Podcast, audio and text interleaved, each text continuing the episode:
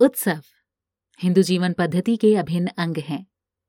हिंदू धर्म में समय समय पर अनेक पर्वों एवं त्योहारों का भव्य आयोजन इसका प्रत्यक्ष प्रमाण माना जाता है। श्रावण मास के शुक्ल पक्ष की पंचमी तिथि को नागपंचमी का त्योहार मनाया जाता है। ये पर्व नागों को समर्पित है। इस त्योहार पर नागों की पूजा अर्चना की जाती है। वेद और पुराणों में नागों का उद्गम महर्षि कश्यप और उनकी पत्नी कद्रु से माना गया है। नागों का मूल स्थान पाताल लोक में है। पुराणों में प्रसिद्ध नगरी भोगवतीपुरी को नागलोक की राजधानी बताया गया है। हिंदू धर्म ग्रंथों में नाग को देवता माना गया है। इसके पीछे कई मान्यताएँ हैं, जैसे कि शेषनाग के फन पर यह पृथ्वी टिकी है। भगवान विष्णु क्षीर सागर में शेषनाग की सैया पर सोते हैं। भोलेनाथ के गले में सर्पों का हार है और भगवान श्री कृष्ण के जन्म पर नाग की सहायता से ही वासुदेव जी ने यमुना नदी पार की थी। यही नहीं, समुद्र मंथन के समय देवताओं की मदद भी वासुकी नाग ने ही की थी। इसीलिए नागपंचमी के दिन नाग देवता का आभार व्यक्त किया जाता है। सावन मास के आराध्य देव भी भगवान शिव ही माने जाते हैं। सावन वर्षा ऋतु का समय भी होता है।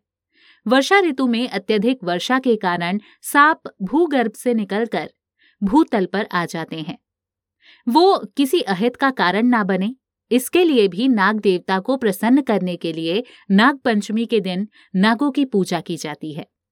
भविष्य पुराण के पंचम कल्प में नाग पूजा, नागों की उत्पत्ति और उनके द्वारा पंचमी तिथि को खास बनाए जाने के कारणों को बताया गया है।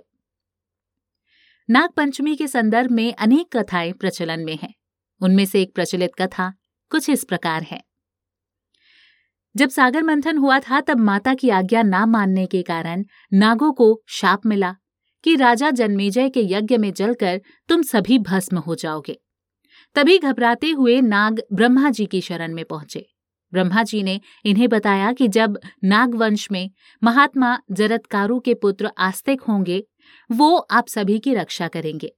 जिस दिन ब्रह्मा जी ने नागों को रक्षा का उपाय बताया था, वो पंचमी तिथि थी। अर्जुन के पौत्र राजा परीक्षित की मृत्यु नाग के डसने से हुई थी। परीक्षित के पुत्र जन्मेजय ने नागों से अपने पिता की मृत्यु का बदला लेने के लिए, उनके पूरे कुल को मारने के लिए सर्पमेघ यज्ञ का आयोजन किया था। नागों की रक्षा के लिए ऋषि जरदकारु के पुत्र आस्तिक मुनि ने इस यज्ञ को रोक दिया था। जिस दिन उन्होंने यज्ञ बंद किया, वो श्रावण शुक्ल पंचमी का दिन था। आस्तिक मुनि ने सावन की पंचमी को ही नागों को यज्ञ में जलने से बचाया और इनके ऊपर दूध डालकर जलते हुए शरीर को शीतलता प्रदान की।